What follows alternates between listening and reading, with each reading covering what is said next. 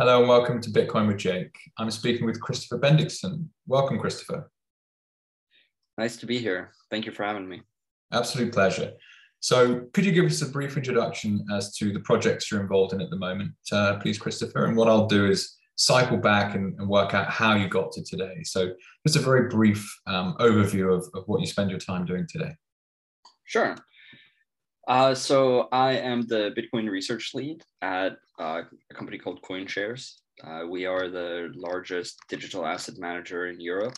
Uh, we have about six or seven billion, depending on the price uh, under management. Uh, we we are we, we offer a wide range of uh, digital investment products we offer exchange traded funds we offer uh, um, individual trading strategies. Um, we can do brokerage. Uh, we can do lending. You know, we we're, we're, pretty we're, we're becoming quite a diversified shop. Um, we also have uh, blockchain equity index products. Um, we have a venture portfolio. You know, we're, we're, we're getting there in terms of uh, product diversity and, and what we're uh, able to offer to our clients. Um, so we we're mainly focused on the European market. Um, you know, our our direct sort of competitors on the U.S. side would be Grayscale. Um, you know, we we have some competitors here in Europe too, but they're all uh, they're all significantly smaller than us. So that's basically uh, the company and within the company uh, i so for for about five years or so i uh, was the head of research. So i, I led the the entire research operation. Uh, i've recently taken a bit of a step back. Uh, we're, we're, doing a lot of altcoin stuff um, these days and i'm not really interested in that uh, nor do i really want to put my name behind anything that has to do with any of that. So I've kind of taken a step back and uh, and sort of been able to build my own little Bitcoin research desk where it's just two of us right now, but we're uh, you know in my own humble view we're we're a quality shop. Um, so we focus on we focus on everything Bitcoin. Uh, we do a lot of fundamentals research. We do valuation research. We've done quite a lot on the mining network. Uh, we've mapped out the, the location of it, the power draw. We've done a bunch of ESG stuff uh, related to Bitcoin mining. And, uh, you know, we, we, we also have a bit of a focus on the, on the human rights angle of things. Um, this is also part of the sort of ESG push. Uh, we, we, we find that the the narrative that's being put out there with regards to Bitcoin and ESG is just severely lacking. It's very, very asymmetrical and, and one-sided, uh, and only takes into account like the very small amount of whatever negative you can find, uh, and forgets about all the positives. So basically, uh, uh, a very targeted kind of Bitcoin research operation um, with uh, with some some interesting some interesting uh, kind of niches that we've you know come to delve deeper into than others just because uh, it's hard to explain why it became like that but but that's that's basically it. Run a run a bitcoin research desk. Um, awesome. an asset manager doing it for a while. if if um if you don't know a question I have in regards to Bitcoin, then no one will. I think it's probably my summary of uh, of that introduction in a sense. Like I, as the head of research in this space for a period of time, like you mentioned, like there's not many people that will have had that exposure. Yeah, no, that that's probably true, but uh, you know, you, you got to keep in mind that the rabbit hole is endless, and uh, there is no bottom and there's always more to learn and even i mean you can even make an argument that satoshi probably didn't fully grasp or understand everything about Bitcoin because there's so much to it that we're still it's like we've been dropped this like alien technology in our laps and we're we're just a bunch of monkeys like trying to figure out what this even is. And so I can assure you that there are questions you can put to me that I can't answer. um, but you know, it's never happened in client meetings, so that's good. But I, I think that probably says more about the uh, you know the where where the client you know where our clients are in their journey towards understanding yeah, then it's maybe maybe so awesome and I, I look forward to digging into all of these areas um, if we could can we rewind so so this is where your you know your time and energy is focused today but that wasn't always the case so um, what was life like growing up for you were you always interested in technology was um, you know, central banking and the monetary system part of life as a teenager. Um, like, how did you get to this point? And you know, did you do a finance degree or something? Um, just talk right. to me a little bit about about the journey. Yeah, um, yeah, I've always been interested in uh, technology, and uh, you know, I've, I've been a I've been a sort of STEM student for for my entire academic career or or whatever so what does that mean, Christopher? Uh, science, technology, engineering, mathematics. It's just a, it's just like an acronym. Yeah, yeah. Um, and no, I, I, I don't know that I really thought about central banking at all until like university. Yeah. Um, I mean, I, I grew up in in a you know very kind of remote part of the world. Um, I grew up uh, up up in the Arctic Circle in in northern Norway. Wow. Uh, so you know it it's not the most connected places in the world. Um, it's really nice. It's really really nice, uh, and I appreciate it more and more every time I go back. Um, but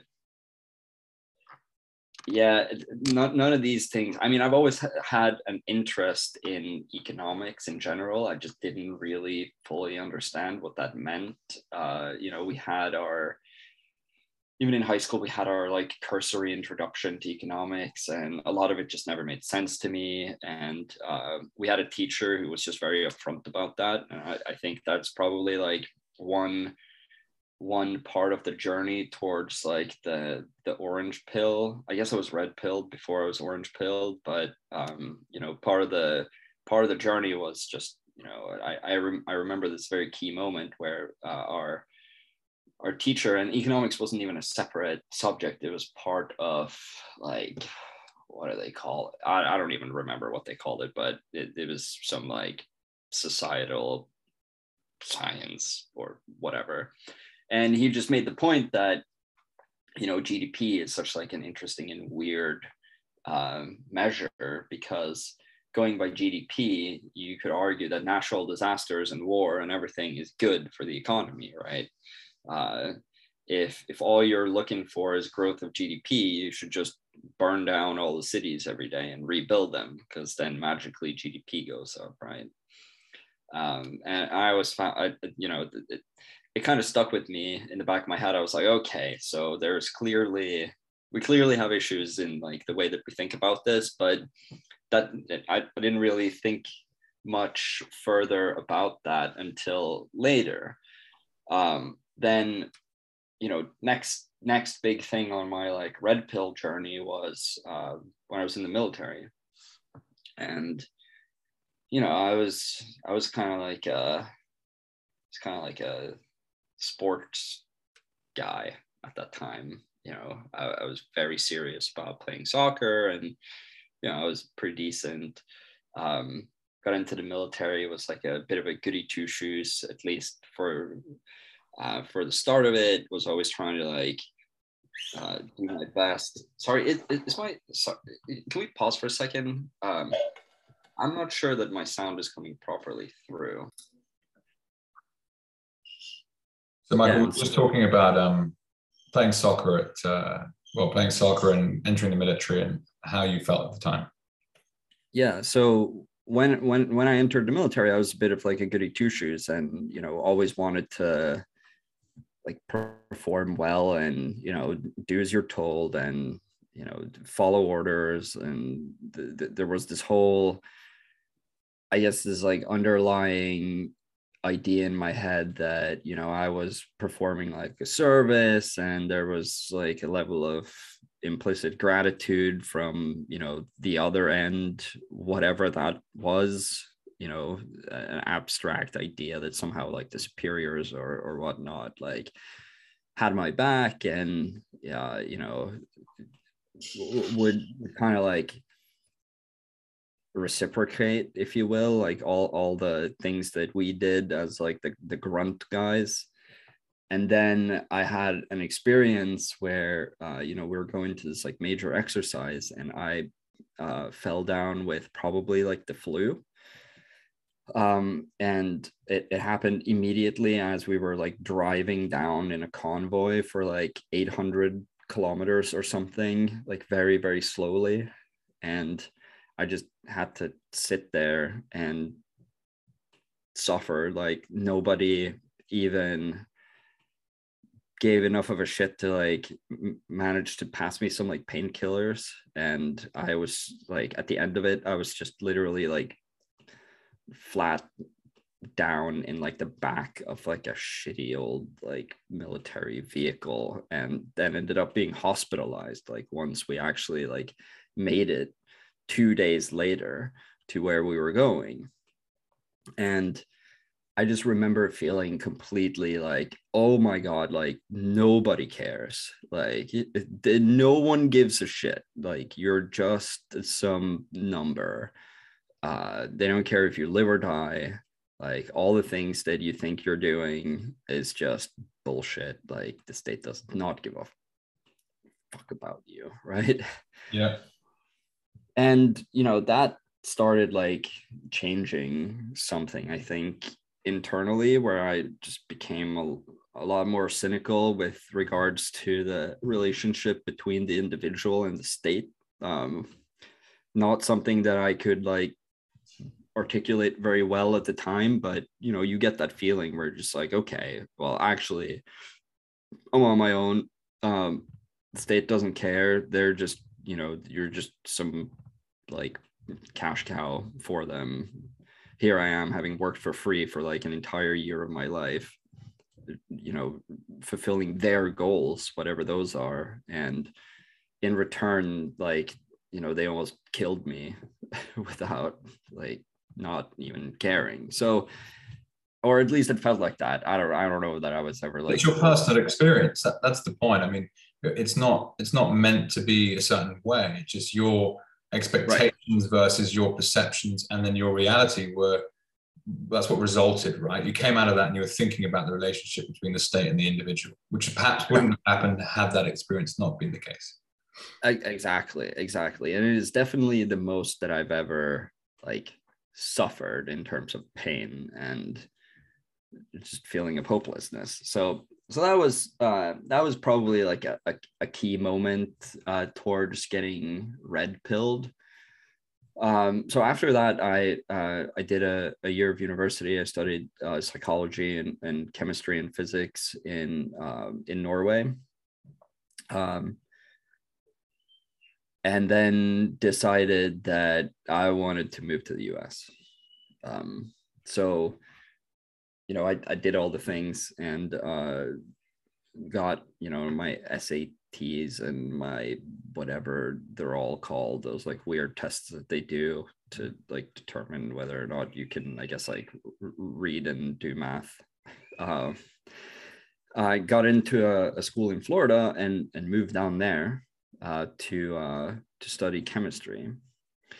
Um, and uh, Christopher, if, if, I may, if I could jump in then. So um, I've never spoken to someone from the Arctic Circle before. I'd love yeah. to learn a bit more about like what was life like growing up there, and I guess what was normal until perhaps when I guess when you went to university was probably in, in Oslo or something. But you know, then moving to the States, you're suddenly in Florida.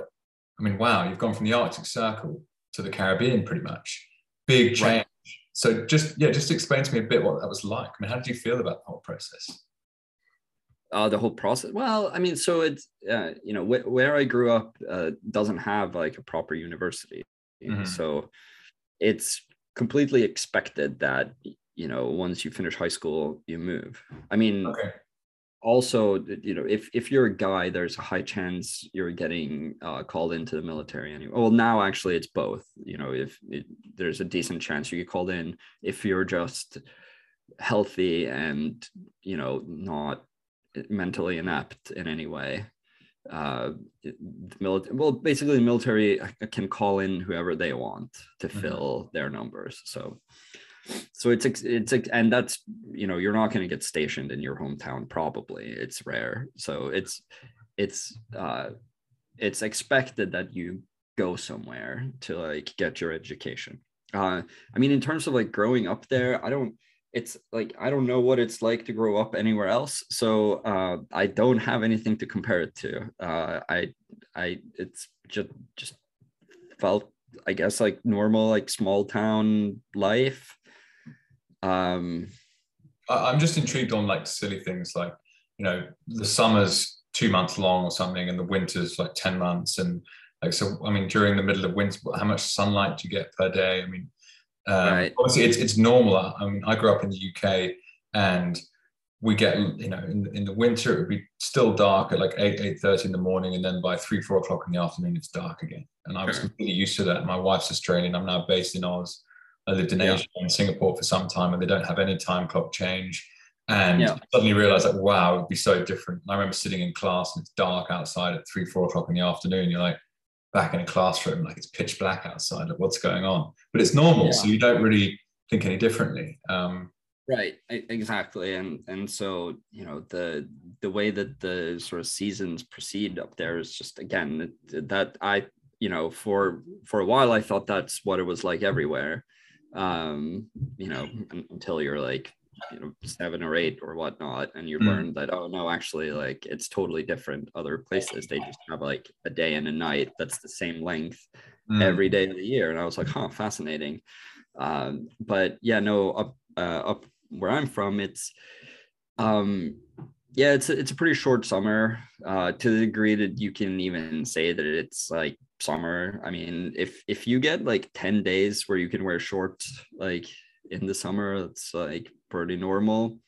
Wow. Uh, it, it, happens that the temperature goes into the 80s, but you know it's not every year, right? Mm. Um, so, and then in terms of like, beautiful. absolutely beautiful. It is. It is amazing. Like you know, for anyone who hasn't seen the Northern Lights, you know, you're missing out. It's really wow. Yeah, it's a it's an amazing thing to see. Um and again like it was just there all the time. I thought you know everybody knows what that looks like yeah but, yeah i bet. you know nobody does. Like nobody's ever seen it. But yeah I'm imagining, I'm imagining your house is like one of those kind of cool ice hotels that you see with like the northern lights in the background. Right. Like, bunch, bunch of reindeer grazing yeah, and, everyone's like that there yeah. Yeah i mean we How do cool. have we, we do have moose in our garden from time to time so. awesome but, and, um, okay, so so you're in a town that was fairly remote. I mean, could be anywhere in the world, frankly, but the expectation is actually you're going to leave. So you, you you grow up, you get educated, and you head off for further education, and suddenly you mm. find yourself in Florida. Was that a big culture change? Um, and and how was life there? You were just about to start explaining that to me before I rewound a bit. Yeah, yeah, no, it's it's a it's big culture shock in in a lot of ways. I mean, no, not in like every way because like American culture is so kind of well disseminated through popular culture that you know you kind of have a lot of expectations of what it's going to be like and it wasn't it wasn't very it, it was actually remarkably close to what i expected mm-hmm. but at the same time you know you find yourself in this like completely different way of thinking and approaching everything uh, and you know that was that was weird and, and interesting, but I had a I had an amazing time there. Like Florida was was perfect. You know, I, I get very weather sick. So if you know if it's cold and like depressing and rainy and you know you, the type of weather where you don't want to be outside, like I kind of become a bit of like an Eeyore. Um, and if it's like really sunny and nice and and awesome, like I want to be outside. And if I can't be outside, I get angry. Mm. um, so what I what I realized when I studied in Norway, and I, I, didn't study in Oslo, I studied in a town called Trondheim, which is um, a very very old city. It's over a thousand years old. Um, and uh, it's like kind of the middle of the country. So you know you get like proper winter uh, but you, you get like a little bit more of, of a summer but not a proper summer. But what i realized was that like as soon as exam time hits that's like right when summer is happening. Mm-hmm. and if i have to sit inside and study during all those nice days and then exams are done and then i have to go do my summer job which is going to be inside somewhere i'm just going to like hate my life mm. so i decided i needed to get somewhere warm where every day is nice and if you can't be outside today that's fine you can be outside tomorrow because tomorrow is going to be nice guaranteed mm. um, you don't even have to think about it you get up in the morning you know you're wearing shorts and a t-shirt and flip flops, mm. Right? Mm-hmm. You don't have to layer up and like like shovel your car out of like a giant pile of snow and like heat it up for five minutes while you eat your breakfast so that it's bearable to sit in it when you're like driving to you know wherever it is that you're going yeah it must be tough yeah it's just not eh, eh, you know it's it's the little things that like make your life more annoying than he wanted to. Mm. But then it's also so, perspective, isn't it? When you get to a new place, you you realize that other people do live differently to how you were born into life per se. And it's yeah. not the way of life you were introduced to initially is wrong, bad, or whatever. The point is, is you have the ability to live in other parts of the world, and you know that can be a very rewarding process. Exactly, and you know, I I always wanted to like get out of like small town life um, and kind of move to like a bit of a more a bit more of a city. And and so i moved to tampa which isn't a big city by any stretch of the imagination but it's a lot more of a city than than i'm used to. And it it, it had all the things that i needed. And the beach was close by you know it was always really nice. Uh you know the, the, it's just yeah it's the it's pretty much like the caribbean right uh, yeah. so you're living like a, a, tropical life which is much better and i went to a pretty small uh, private school with tiny classes and lots of like student teacher uh, interaction like you could always go knock on the the office of your teacher. Like first of all you were actually taught by an, a professor. You weren't taught by like a teaching assistant or like a graduate student or anything mm-hmm. like that. You were actually taught by like a, a person with a phd and years of teaching experience. And you could always go knock on their door like if you're wondering anything and you had like questions that mm-hmm. uh, you wanted answered. So I had a really, really great time. Like we had a pool on campus and it was totally nobody would bat an eye if you showed up to class in swimwear.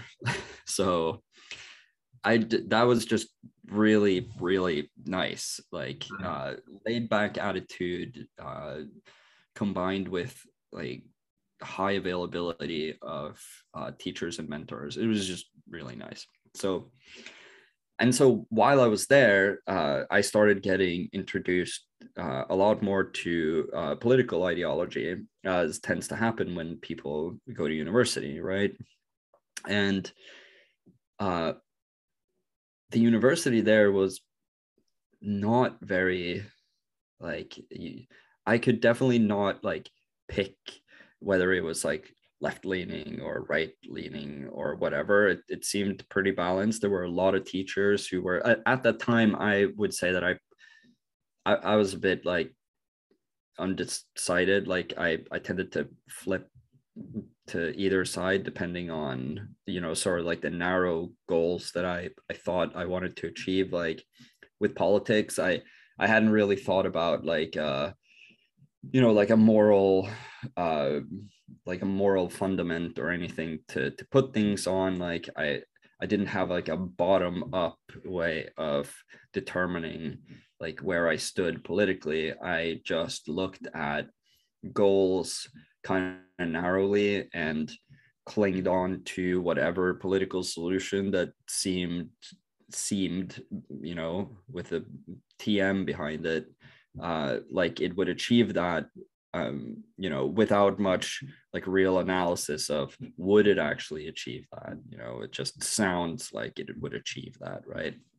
And so but as i as i got like more and more involved in that you know there were um i i happened to hit uh I happened to hit the the first um, like the first election where uh, where Obama was elected, um, and and kind of got to taste the sort of it. You know, if if you think about it, that was that was quite of like a uh, like a watershed moment in in U.S. politics, and uh, I I got to actually experience like a, a U.S election cycle uh, from from the ground instead of through you know the Norwegian news, which I've come to understand in hindsight are like hopelessly terrible at describing all these things, and they think they're not. They they think they're like really good, mm. uh, but but they're not.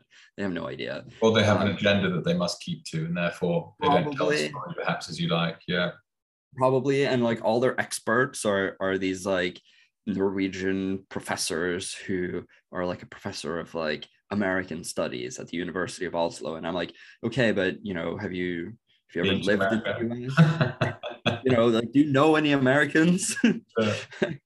and uh because it's clear that you don't, but so uh but so I I, I got I got that that process kind of uh you know close on on, on the body if you will mm-hmm. and, uh, i started getting introduced to uh, a lot more of like the political candidates um, and, and the spectrum of candidates in the us and i got more familiar with with the the the, the sort of um, well the, the the specter of uh, of difference in opinion there which i found at first to be like crazily to the right in terms of what I was used to because Norway is very left shifted.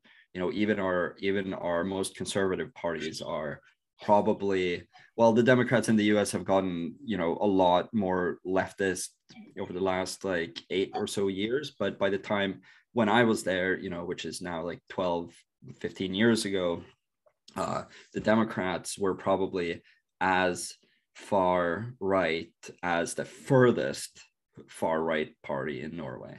Mm-hmm. And and then the Republicans were like way to the right of that again. And that was like a bit shocking to me.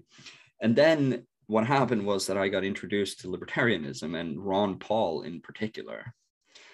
And Ron Paul is like definitely the guy who like red pilled me. Um, he he just had a way of explaining things, explaining even like economical uh, concepts in a way that just made common sense. And I was like, how come this guy's making sense? And like all these other people are using all this like intricate like language and you know weird math that to me as like a, a, a student of like math and physics i'm like and, and chemistry like they, they use a lot of like terms like equilibrium uh, that are completely inappropriate and out of place and don't have anything to do realistically with like what they're trying to like hang it on if you will mm-hmm. and and i'm like how come this guy's making so much sense whereas these guys who are seemingly trying so hard to like science science-fi, if you will, their like version of, of economics just make absolutely no sense when they're talking. Uh, and their concepts like don't stand up to scrutiny. And so he and, and he he's he's definitely the guy who uh, who got me introduced to like the problems of central banking because he he has talked for decades literally about the problem of the Fed, uh, the problem of inflation, how manipulation of interest rates is actually what uh, creates the credit cycle. And lo and behold, right after uh, or during the late election cycle, we get the financial crisis, right? The great financial crisis. And I was there for it and I got to observe it like close hand. And it's it, it's it's a crazy thing to see when you know from like one half of the year to another every single house in all the neighborhoods that I would drive past to get to school are all for sale. Like, what the hell? Like, how come they're all for sale at the same time? And you know, all, all, this whole recession, it, it just got me like thinking so much. I was like, how come we're producing less value now than we did, you know, a year ago? All our capital is still in place. It's not like any of our factories burned down or like any of our ships sunk or you know our planes fell out of the air or or whatnot you know we still have all the same productive capacity like we haven't run out of raw materials. People are unemployed now. Why right? Like why were they employed like a year ago but not now? You know what is the deal here? And from from there on it kind of snowballed into like uh like uh, a, a, deep interest in you know what the hell is is going on you know the, and and all the explanations you kept getting fed right? It's just like oh you know interest rates are too high uh, you know we got to just lower interest rates and stimulate the economy um whatever that means yeah and, and meanwhile i'm like but hang on a minute like wasn't the whole reason that this all went to shit was that you had pushed the interest rates so low that a lot of people had taken out loans that they couldn't afford if the interest rates like normalized. And what does normalized even mean? Like, don't you set the interest rate? Like, how come, like, what is normal? Then you just decide, like, there's no market that sets this price. And how come there's not a market that sets this price? How come the market gets to set every price except the price of money? Like, it just made no sense to me. Mm. Um, and and so all of this was like kind of percolating in the back of my head, but it wasn't like a main focus. Like you know, I I was still studying, uh, you know, science, and so I finished uh, I finished in Tampa, got a, a degree in in biochemistry. Uh, with with a minor in, philo- in philosophy and uh, in psychology, and then after that, I uh, I actually moved back home for like six months, uh, worked in an elementary school, uh, just teaching kids, which was actually really awesome because um, they're a lot of fun. And if you, you know, if, if you're just enthusiastic and knowledgeable and treat them not as like little twerps that don't understand anything, they're actually really, really receptive to everything you say and they suck up information like you wouldn't even believe is possible. But obviously, like I wasn't gonna stay at home. I just didn't really know what I wanted to do. And what I ended up doing was um, applying for a basically at this point my overarching goal like academically or like career wise or whatnot like i didn't have like a hard career goal by any stretch of the imagination but i wanted to get to the bottom of what consciousness was. Um that was like the goal. I was like i need to know like what is it? Like what what are we? Um and so i'd always been interested in everything having to do with the brain um so with like a, a biochemistry like background i figured okay well why don't i go and study how the brain works like specifically or or how like the mechanical parts of the body comes together to like create the phenomenon that you know define us as like living creatures consciousness being one of them.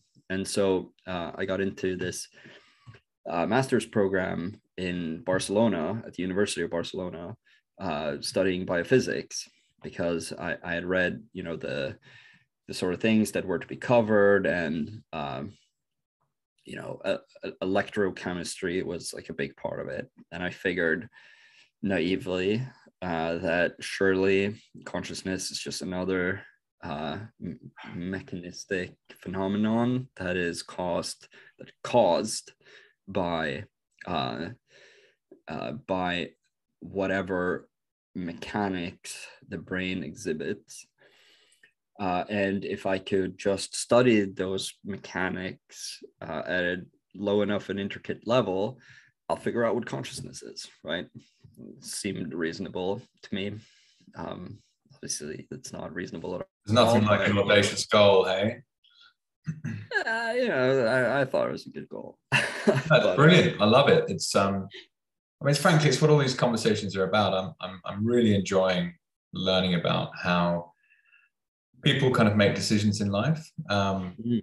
And well, you shouldn't go by my example. And no, no, not. I'm not, not, not suggesting that at all. It just it's um, it's interesting how you piece together the pieces. Um, and you know, I wouldn't. I'd be lying if I said I went through university and didn't start asking some questions. But it's not necessarily the predominant kind of um, goal at the time. You're like, I need to get a job, I need to think about a career, and therefore mm. you're not necessarily um, scratching that itch per se.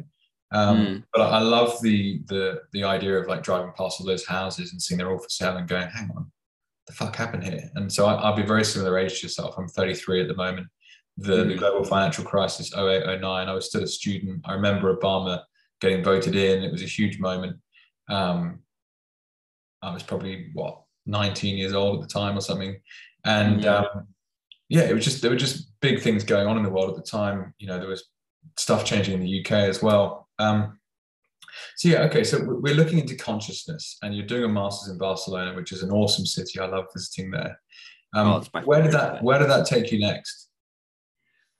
Yeah, so I moved to Barcelona, li- lived in the Gothic city, which is you know the coolest part of the coolest city in the world, um, and uh, just really had a good time. Um, and there, I obviously the, the, the program itself had a, a lot of stuff that we covered. We covered basically like molecular machinery and like the physics of like the topography of cells uh, as determined by like the actual shape of um, of the the molecules that that make up the membranes. Uh, we studied how cells move uh, we, and and the motors that that propel them uh, inside of uh, of the uh, of, the structures uh, that, that, they have. But then my my project itself was actually um, doing some experiments on the transmission velocity of the electrical signals of uh, nerve cells. So basically I, I, worked with this professor who who was very interested in uh, propagation speeds of uh, of neurons and how to measure them and to see whether the measurement could actually be explained by mathematical models that like models the the, the ion channels on the on the surface of of the synapses um, in in neurons. So basically, what we did was that we we built these like little cell networks in petri dishes, and so we uh, we ordered like euthanized pregnant rats from you know some other department that dealt with that. Then we uh, dissected the the rat and like got all the little babies out of like the the birth canal of the of the mother. And then we cut them out of their sacks uh, cut their like uh, undeveloped craniums open and took out the um, hippocampal uh, neurons from like the the side lobes of their like developing brains. This was like it felt kind of crazy to like be thrown into this. I'd done some cell, cell culture before in my undergrad, but like this felt like super like interesting and real. And wow. part of what part of what I did was that I developed this way where we used 3D printing to print these uh, microscopic uh, shapes, if you will, that we would uh, that we would kind of direct the neurons to live in. So one one of the shapes that was particularly interesting was this like weird squarish C starting here, moving I, I guess people won't be able to see this, but you know, picture like a a C uh, with with very square uh, shapes instead of round, and it's very elongated. And if you hold a small circle, in this case, like the microscopic lens, over the start point of the C, the end point of the C, and you would also then be able to see the middle point of the C in as small of a circle as possible. And then um, we grew the cells in this sort of shape. Uh, then we uh, we we inject we, we basically got the cells to uh, to take up this uh, fluorescent molecule that lit up every time there was an, an action potential uh, in the cell. That is, every time the neuron fires and sends an electrical signal, it also caused this fluorescent molecule to emit light. Wow. And then, yeah, then we looked at this in a microscope and then we timed the difference between when it lit up from the one part of the beginning of the C, then to the middle, then to the end. And from those three measurement points, we could measure the propagation speed mm-hmm.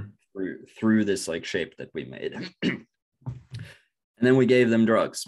Um, so then we uh, we put in neurotoxins, uh, like really really dangerous neurotoxins, wow. uh, in into the petri dish in in very carefully calibrated doses, and those neurotoxins would target specific um, uh, specific ion channels on this on the synapses of these molecules and then uh, from the amount of blockage each channel would get from these neurotoxins we could then test uh, whether or not the reduction in propagation speed actually conformed to the mathematical model that we used. I think our model was called the Hodgkins Huxley model of um, of um, uh, action potentials and, and it actually fit so wow. that's actually a very long way uh, to say that this is how i got introduced to networks mm-hmm. uh, and this was probably one of the one of the well it, it's it's one of those random things that i studied that i have no idea would become relevant to bitcoin uh, but it was actually quite relevant to bitcoin and you know previously i'd studied chemistry and and and, and uh, a, a, lot of the concepts that that happened there around thermodynamics um, which was another random thing that i that i ended up studying in, in quite some detail that is very important to bitcoin but obviously i had no idea at the time. Um, so then after I, I, I finished this uh, this project in Barcelona, I you know having never really like for some reason I you know going through my education like I never thought that I would have like an issue finding a job or like making money or whatnot because like in Norway that's not normally an issue. If you want to work, you can work because there are so many people who don't want to work and they just like leech on the state that there's like never really like a lack of jobs for people who want to work. So it it never really crossed my mind that I should like think about this and make sure that I had like marketable skills and all that. Uh, but so oh, that's an interesting um, trait to growing up in Norway. I'm sure there'll be many people similar to yourself. that just you weren't fussed about that that that first job per se. Um, what I'm interested, Chris, I, I, feel like you're heading this way, Christopher, but um, explain to me why thermodynamics and the story you just mentioned about being a student in Barcelona, at some point Bitcoin became part of the, the kind of decade after that, I guess. Um, right. How does that all fit into play? Because what, what really fascinates me is that every Bitcoiner you meet, you can ask them the same 10 questions and you get 10 mm. different answers. Sure. And everyone's lens on what this thing is is is slightly different slash completely unique so please teach me about how these seemingly random experiences blended together to, to give you such confidence in what's a, a very nascent technology. Sure. I mean, I, and you know, this didn't be like I didn't realize this until like way later, right? Yeah. Oh, uh-huh. aha! Five years later, or ten years later, or whatever. Yeah, or, or you know, as I as I like studied the concepts of Bitcoin, I was like, oh yeah, no, that makes sense. Like I I I know that um, but uh, yeah, I mean, studying networks. I mean, it, it's not like the networks we studied were any in any way like similar to like the topography of Bitcoin, but just getting introduced to like network theory and just the ideas of you know uh, everyone knows what the word network means i guess or they've heard the word network but it doesn't the semantic quality of their understanding of that word might vary quite widely. And if you haven't ever you know looked into what that can mean in a in a stricter form or like a more um, structured form then as with a lot of words it, it's probably a bit vacuous to you. Like you maybe like picture like a, a net or like a tube map or something you know uh, and and you don't actually think about it like in a in a uh, in an abstract way that can like really help you understand like why it's helpful or or valuable or, or interesting. Uh, and so that that was interesting. Um, in terms of thermodynamics i mean that's like literally the key of bitcoin is that we are using externally sourced entropy to thermo, thermodynamically prove the passage of time in a way that is very easily verifiable for anyone. And using that technique, we can actually agree on the time ordering of events, even though we don't have synchronized clocks. And that's like mind blowing, you know, like proof of work is a decentralized cooperative clock that we all work on together. And we substitute the use of synchronized time networks with the proving the, the passage of time through proving the expenditure of work. And if you uh, if you've studied physics, you know that work is uh, force times time. So it's a it's a it's a time expenditure of a certain amount of force. And so if work has been expended by definition time must have passed. So if you have one event uh, a computer science event like a block uh, and you have another one that has work provably expended in it and has a cryptographic fingerprint of the other block, you can know for a fact that the second one was produced after the first one. And that's kind of all you need to know to uh, to be certain that the time ordering of something is unambiguous. Like you don't there's no way you can think that block one came after block two because block two has a cryptographic fingerprint of block one and it also has a proof that work was expended since block one was in existence because the work contains that fingerprint. Like it's it's a mind-blowing thing. Uh, and so bitcoin is like fundamentally thermodynamically oriented. You know we are we are using an external source of information to agree on the ordering of events. And this is a thermodynamic process right? Like you are you know if if you know that a number could only exist via the serial repetitive guessing then you know that the person who has this number must have statistically, at least as you average it out over many blocks, they must have uh, expended work in finding that number. And if work has been expended, time must have passed, ergo, this block comes after the previous one.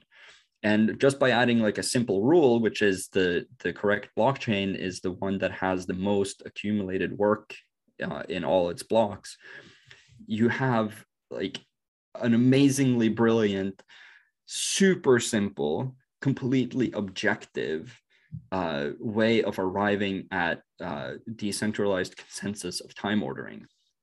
It's it's insane. It's absolutely insane.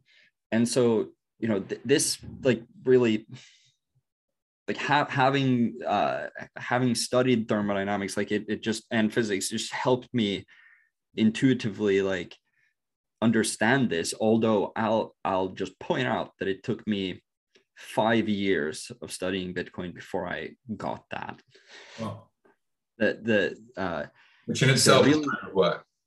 huh Which in itself is proof of work.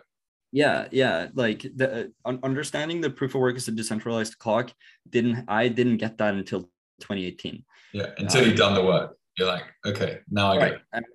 Oh dude i i mean i i i remember where i was you know when i got it like i remember that Well, go on, talk, talk to me about that feeling. So, for years you'd been studying, and suddenly you just had like a bit of a ah, fuck, that makes sense. How did that feel? well it happens to me all the time in bitcoin it's like you think you know something and then you have this like epiphany moment where you're like hmm, shit like i don't know anything I only think that I know something, or and and and it's funny because um uh, it's like it's actually another uh, aha moment that I got randomly from my education was that when I studied chemistry in high school, in like the first couple of years of, of chemistry, you're introduced to this um, idea called a shell model, uh, which is that every atom has these shells, uh, and these shells can hold X amount of electrons, and uh, eight is like the, the the number that they all want to have in their outer shell. Uh, and if they can have eight in their outer shell, they're you know super happy and they become like uh, noble gases, right? Mm. And so that's like the model you operate under like you draw out like these atoms and you put like x amount of protons in the core and then you you draw out these shells uh, with increasing capacity as you like go out and you're like okay that's how atoms work. Okay i see how this is. Mhm, i can work with that. And then you get to university level and you know first day the professor goes okay so that whole shell model that you've been working on for the last two years that's wrong. That's not that's not true yeah, it happens in lots of subjects, that doesn't it?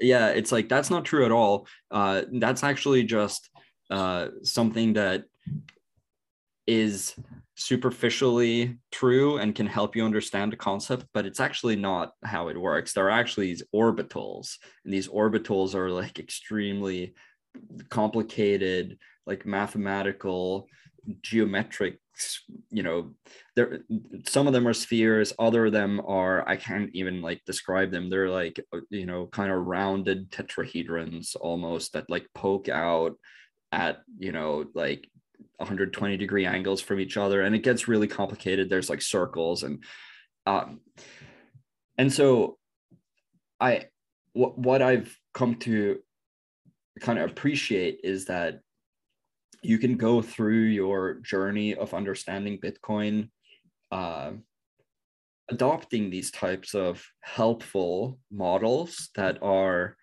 kind of correct. It's kind of like Newtonian physics are kind of correct. They're correct, uh, you know, in in our normal perception of time and space and like at the speeds that we operate which are normally like low inside of our frame of reference which is the earth. Like newtonian physics work really well. Like you can calculate your way like you can model things. Like you can model you know you can do you know if you're an artillerist or something you can calculate like your your ballistic trajectories and like where something's to land if you shoot it at this velocity at this angle you know all this. Is very useful. You can you can do calculations of like how much energy is required to stop a car if it's moving this speed you know blah blah blah it it's it it's helpful but it's not correct technically Mm. um einsteinian physics are much more correct Mm. and even those you can argue whether they are fully correct and so going through like the journey of understanding bitcoin i've found to be kind of like a procession of uh movement through these types of models that are helpful mental models but they're not correct necessarily. Like there's actually more to it or there's another thing below it that actually explains it even better if you look at it in that context. And you know the way that i looked at proof of work before was definitely just a case of this right? It's it it it, it wasn't correct but it was still helpful. And it it helped me get you know to the to the level of understanding where i needed to be before i could like actually grasp it on a deeper level. And i suspect that there's actually more to it that i just don't understand yet. Uh, and you know you just have to be kind of humble about that and realize that you know dunning kruger effect is like very much a thing in bitcoin. Like you will probably get to mount stupid very quickly and then you'll spend years in like the what do they call it? It's like the valley of i don't know nothing. Mm. and then like you'll actually from there on start like climbing yourself up very steadily towards like actual knowledge. Um but it's such a wide it's such a wide ranging subject that you'll probably never get to the bottom of it. Um, and again like you know we have this protocol and it can probably do a bunch of stuff and it has a bunch of behavior that at the end of the day like we don't fully understand even today. Even like the even like the cryptographer guys who like you know have the probably the highest potential to like fully grasp everything about it even they don't necessarily like grasp all of the effects that bitcoin has on you know society and and crazy things like our energy grids mm. i mean there's no way satoshi like uh, foresaw all of this like there's no way he foresaw like the integration of bitcoin into our energy grids and how it can help us uh, you know create a much more efficient way of uh, of uh, adding you know lots of renewables into into our grids without uh, without making them so expensive that they become unpopular you know. Th- there's just always more to it. And this this was just a, a perfect example of that. It's like you you think you know something. At that point i i had started working for coinshares i you know i was working as head of research. And you know you get that moment and you're just like oh my god like what else don't i know? Like do i need to be careful? Like should i you're even head of research right? It's like you're if anyone knows you know don't you? Right right. And and you know fortunately fortunately having the sort of privilege to be in a role like this where you can you can spend literally all your days doing what you would do anyway, which is like just read about this, it does allow you to pretty much in in every case to be ahead of your clients at least right? So i always feel way behind you know the the people that have been in this the longest and like the core devs who like you know think about this in in ways that i can't you know from like a like a, a deep understanding of cryptography and computer science, which is where like I am, you know, least uh, apt, if you will. Mm-hmm. Um, but at the same time, like I always manage to feel ahead of clients who, you know, have a lot of other stuff to think about too. Like they don't have the opportunity to sit and spend, te- like who can spend ten thousand hours on Bitcoin, right? It's not, it's not a ton of people who can do that. So, and our, our clients can not do that. So that's I guess. That's where the asset management play comes in, though, in that there are asset allocators out there that are looking for certain types of assets for different risk profiles for different customers that they have. And it's like, well, what's this Bitcoin thing? How do I even buy it? Who knows right. about it? Who can who can give me a a glossy research report that I can actually send to my customer and say, look, these guys look like they know what they're talking about. My mate's already invested with them. They think they know what they're talking about. I reckon it's a good bet. You know, portfolio allocation of 1%, bang, in we go, or whatever yeah. the conversation might be.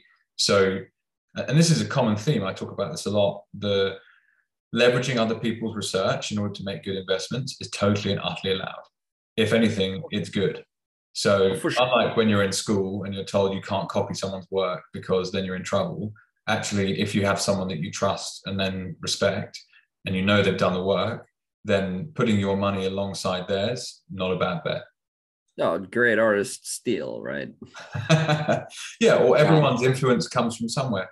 Uh, and going back to your point about Satoshi and never envisaging the impact it might have on our energy grid, I, I agree. There's just there's no way 12, 13 years ago, conceptually, that would have been part of the the, the discussion, whoever no he and, or they were. Um, and it's not what is of... intriguing though. It's like you know when someone invented the wheel, you know they didn't invent cars straight away, but like that right. was an important technology that's part of a car. Um, mm. it, it's like humans just in, their ingenuity levels are just extraordinary. Like the ability mm. to sit down and learn stuff. Like basically everything you've told me today is you know stuff I don't really understand. I'll admit that, but you've gone away and learned about it. The fact is, you started at zero. You know, the day we're born, we don't know anything. And then here we mm. are, however many years later, and we understand these different things that we've spent the time to go and learn about. So what Bitcoin becomes, who knows? And how it part of the, how it's how is it part of the kind of tech stack that we use, and what will it be part of in the future that wouldn't have been possible without it? It's impossible to predict, but it's kind of like you know designers take inspiration from all sorts of places, and, and the combination of that work is what ends up being the end product, I guess. Yeah, and and so when when I was uh, when I was a teenager, my my uncle, uh, who's who's been like a great inspiration in my life and like a, uh, uh, an enabler of all my kind of crazy ideas of like what I wanted to do, uh, like education wise and all that. Like he's helped me like realize a lot of these um, plan, you know, sort of loose plans that I had and and and and, and loose goals for for knowledge.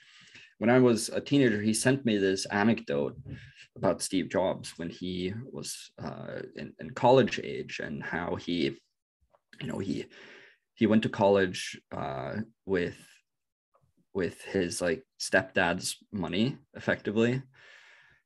And you know he while he was at college he like kind of went with what interested him. So he studied random stuff like you know computer science and calligraphy and just things that you know you you just would never think that you would be able to use in, in combination right and then he after a while was like i don't know that i'm getting like a lot out of this so he like dropped out and then he ended up you know starting up Apple. And one of the things that he was able to do in building uh, early operating systems that nobody else did was that he could add a ton of different fonts because mm-hmm. he had studied calligraphy mm-hmm. randomly. Yeah, I've read this. I've read his. I've read his autobiography. It's a fascinating story. and he was very, very particular about it. He'd he'd sit down and he'd be super, super strict on exactly what fonts were allowed and what shouldn't be used, etc. Yeah, extra, extra, point being is that it was a skill set that an entrepreneur had that was unusual and, and ended up being a real point of difference on their journey to success absolutely and you know without without him taking that random calligraphy class like apple might might have never become the preferred sort of publishing operating system. For the creative uh, platform. Yeah no exactly and and these types of random like I, I kind of feel like uh, so obviously like you know I'm I'm just like a regular guy and you know he has like changed the world but I kind of feel like a lot of those like same things have ended up like happening to me. Like I've just studied a bunch of things that I thought was like very interesting and because of that when you study something that you think is like actually interesting you tend to retain them because you have an intrinsic motivation for getting that knowledge and, and holding on to it. And you know you you do things with it within your own mental modeling of like how you perceive the world right? Mm. and like a lot of these things have just like randomly happened to me. Like you know I, I, I studied like i said you know thermodynamics networks. After i uh, left uh, my master's program uh, having graduated out of uh, university of barcelona i started working in um, in in finance in London, just dealing with a lot of storytelling around like central banking. Mm-hmm. Um, hadn't even heard of Bitcoin. then I did hear about Bitcoin, you know, started getting inter- getting interested in it, but then took a job um, in something completely unrelated. I started working in energy shipping, and so through energy shipping, uh, I sat on the LNG desk, which is liquid natural gas. Mm-hmm.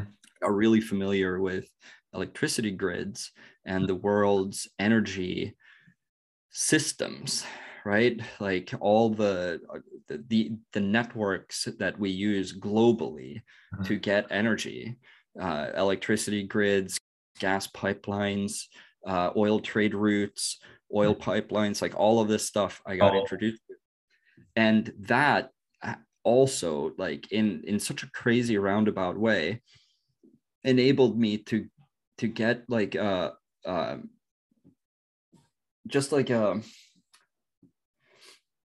I don't know, like a natural understanding, like I guess kind of early about the potential of proof of work and what it could do to our energy grids. And, you know, we started writing back in 2018 um, about how uh, Bitcoin and proof of work could end up incentivizing uh, the build outs of renewables and how, you know, stranded renewables were, the perfect kind of um, energy source for proof of work and, and how uh, Bitcoin miners could end up raising the profitability of uh, uh, of these energy assets that otherwise didn't really have uh, much clientele, and that in the end, you know, if these assets became more profitable um, and they made money for their owners, their owners would then later have the ability to finance proper interconnection with these mm-hmm. assets mm-hmm. and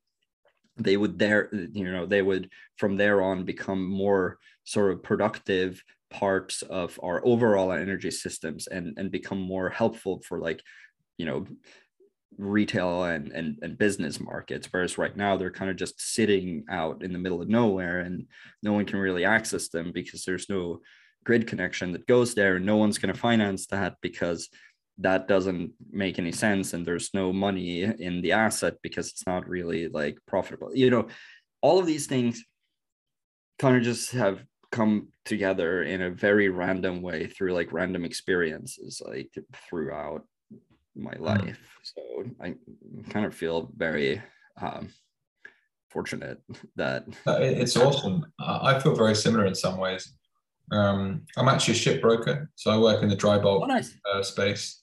And oh, that's awesome. Um, I did five years, quit, went and worked in startups for five years, didn't work out, back working in the shipbroking space.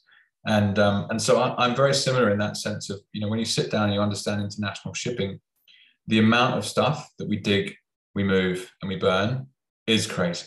Like beyond like mind-blowing volumes of stuff, whether it's, you know, liquefied natural gas, crude oil, coal, mm-hmm. iron ore, it's just crazy.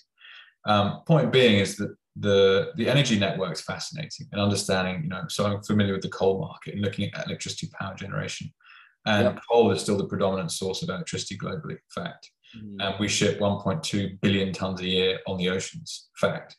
And you just think, oh, okay, cool. Renewables do what? Like a very tiny fraction of that. And you hear the the, the future capex of BP, 15 billion, of which 50 million or 50 billion or something. What was it?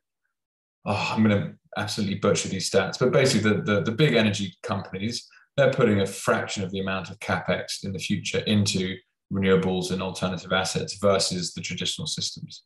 Um, but what's particularly mind blowing though is that you might own a coal mine, but how do you get it to sell to anyone? Well, you've got to build a railway railway line. You've got to have a port, mm-hmm. and you've got to then ship it to most likely Asian factories in China, Japan, and Korea. Now, with Bitcoin, you can have a stranded energy asset, whether that's liquefied natural gas, whether that's coal, frankly, whether that's hydro, whether that's any energy source, and you can monetize it without having that physical route to market that was required before. And this is an absolute game changer in terms of how energy is used and consumed and and um, commercialized. Uh, I love some of the the future predictions that I've read about people making in the Bitcoin space of you know new citadels in different parts of the world where previously you wouldn't have gone because there was no way of monetizing the local energy assets and now you can. And this is you know satoshi didn't think about that. Like no, no way, way, right? These no are just ramifications of what this technology means. And um, i completely echo your sentiment of feeling very fortunate to have had a, a number of random seemingly random experiences that you know i have on my twitter. All leads all roads lead to bitcoin which somehow like when you kind of realize this like oh, whoa, what is this thing? Um, and, and, and, here I am, you know, on a podcast talking to you about it. It's fascinating. Right. And and I actually find that this is pretty common in a lot of Bitcoiners because, you know, however you want to, however you want to look at it, like we're still very early stage. Um, and and I, I guess we're, you know, we're we're kind of late early stage when it comes to the amount of people who maybe have some exposure because like there are some stats that saying you know like 15 or 20 percent of or whatever of americans have like exposure all that. Okay that's one thing. It's probably still like less than 1% who has like put a hundred hours let alone a thousand hours into trying to figure out like what is this? I mean it's one thing to like yolo into bitcoin on your robinhood but it's a whole different thing to like sit down and actually try to figure out what this is. Mm-hmm. and so I, I still find that we're very early stage in terms of you know, knowledge about this right? Like people becoming like bitcoiners mm. uh, for lack of a better term, uh, as like someone who could at least give like a coherent explanation of what this like technology is and how the network is formed and like how the protocol dictates it and how the currency unit emerges from it and how it's transferred you know all these things um, how it becomes a clock as you touched on briefly earlier i mean it's yes it's, nobody knows that like that yeah. that is you know we th- nobody knows that like mm.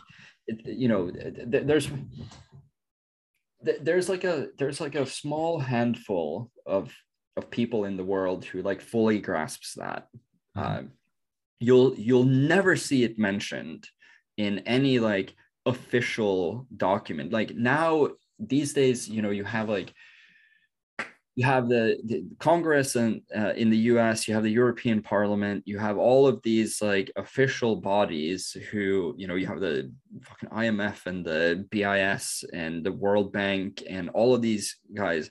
You know the, the St. Louis Fed. There's been a ton of very high bureaucratic level uh, work done on you know trying to figure out like what this is and they they will all try to like explain what proof of work is and zero times have i ever seen anyone correctly actually identify proof of work as a time ordering mechanism mm-hmm. they all think it's about transaction validation mm-hmm. which is just completely incorrect mm-hmm. um, but it's such an entrenched misconception uh, that people over and over and over again just like fall into this like wrong mental model of how to view this.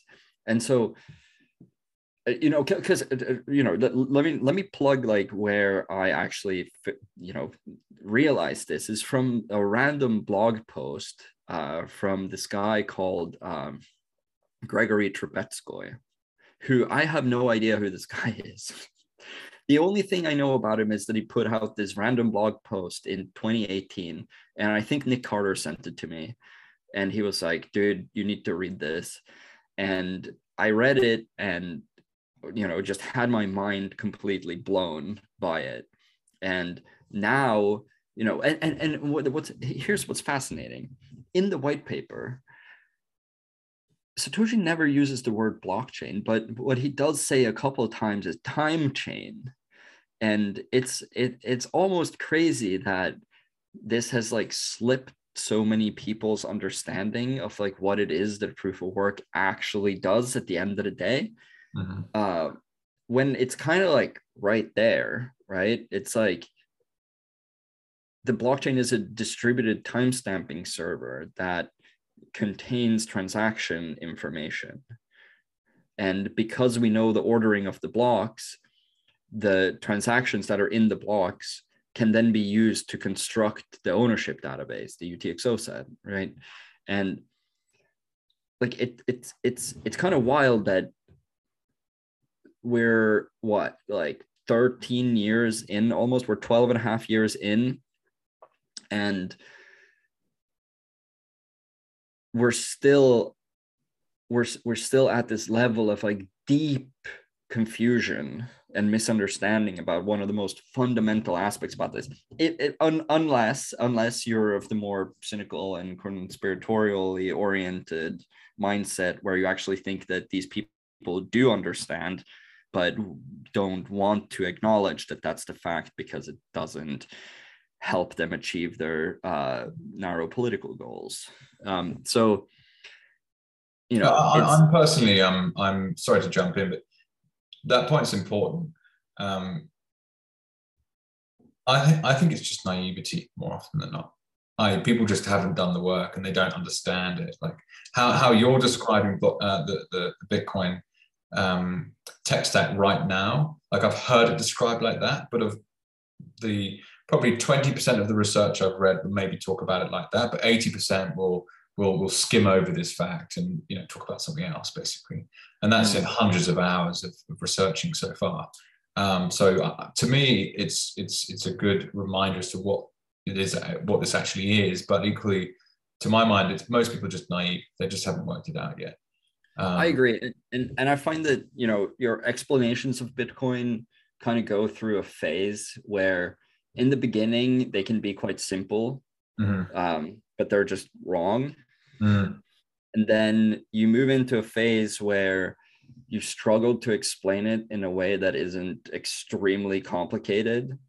Um, but it's it's a lot more correct and then you sort of enter like a more zen phase where you're just like well actually i can explain this quite simply in a way that you know if you're interested even like you know your grandma can mm. understand mm you know.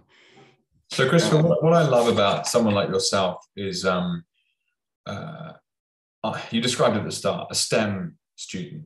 So the the the the maths, the science, the technology, the engineering. This is not a skill set that was natural to myself. I was more of a creative student, um, and latterly became interested in business and went and had a business career. But the the fact is, it's a hole in my due diligence skill set of a new thing and to listen to yourself with a, a brilliant scientific background, come look at Bitcoin, analyze it, think this is actually incredibly innovative and very exciting. I'm going to jump in and get involved and make a make a life out of it. Is it's an excellent um, signal for me to also utilize as well. And I think there'll be a lot of people out there that obviously don't have the scientific skill set that you do that will also find these kind of conversations very valuable because they go, oh, okay, well, if he thinks that, then I think it's fair enough for me to kind of jump in alongside. Um, listen, we're coming up to an hour and a half of chatting, so I want to I want to try and um, wrap it up uh, now because I'm aware of time. So thank you so much for sharing all of that. Um, what does the future have in store? Is a final question, and um, and after that, where can we get in touch? What for me? Yeah, or...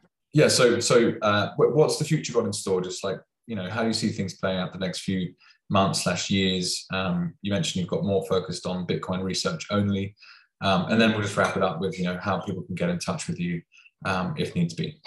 Yeah, I mean, I have no idea how my life's going to turn out, and I never did. And now, at least, I like uh, I I'm just you know come to terms with that. So I don't okay. I don't even pretend to think that I know what's going to happen to myself. Um, so with that in mind, like, do I have any idea what's going to happen to Bitcoin? Probably not.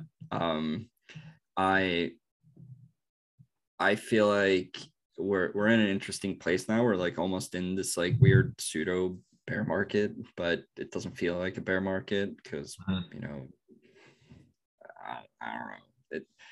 Uh, th- things are kind of like lulling a little bit, but I think, as always, there's like a ton of really interesting stuff that's happening in the background. I think last year kicked in a bunch of doors that were very important. Um, the fact that we had sovereign countries like literally go out and adopt Bitcoin as legal tender, I think forced this subject as a matter of debate in a lot of other places. And I think those debates are happening right now. Mm. Um, we had some very large institutional players come in last year and take big positions. I think, and obviously we observe this as you know, we our institutional clients is like our bread and butter uh, at CoinShares, and we we know that these discussions are now happening um, at a much more advanced level than before. Uh, so I think I think what's happening right now is there's a ton of stuff happening in the background where uh, certain buckets of investment money are going through the steps that they need to go through in order to be able to take positions in new asset classes uh, at all because a lot of them are very tight mandates and they might not be allowed like they, they might not have the paperwork in order internally to be able to like do anything and get mm-hmm. involved mm.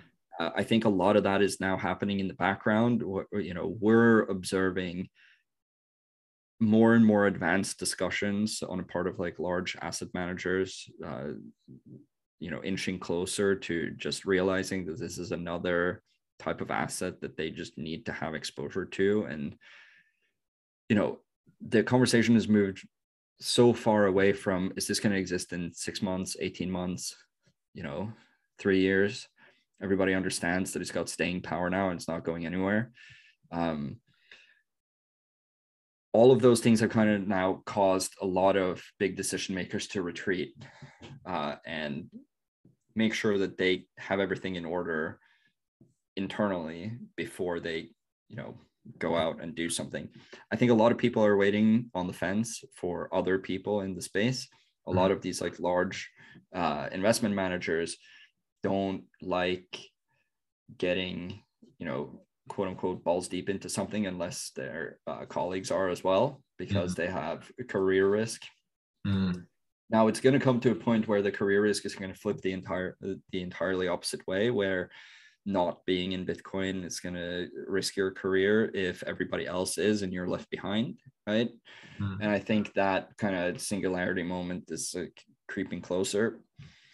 Um, in Bitcoin itself, I think you know it's it's kind of like bear markets are nice because it's like build mode, mm. um, where technology is just developed, uh, new stuff is added to the tech stack, new capabilities are being announced Taro coming out on Lightning was a big thing.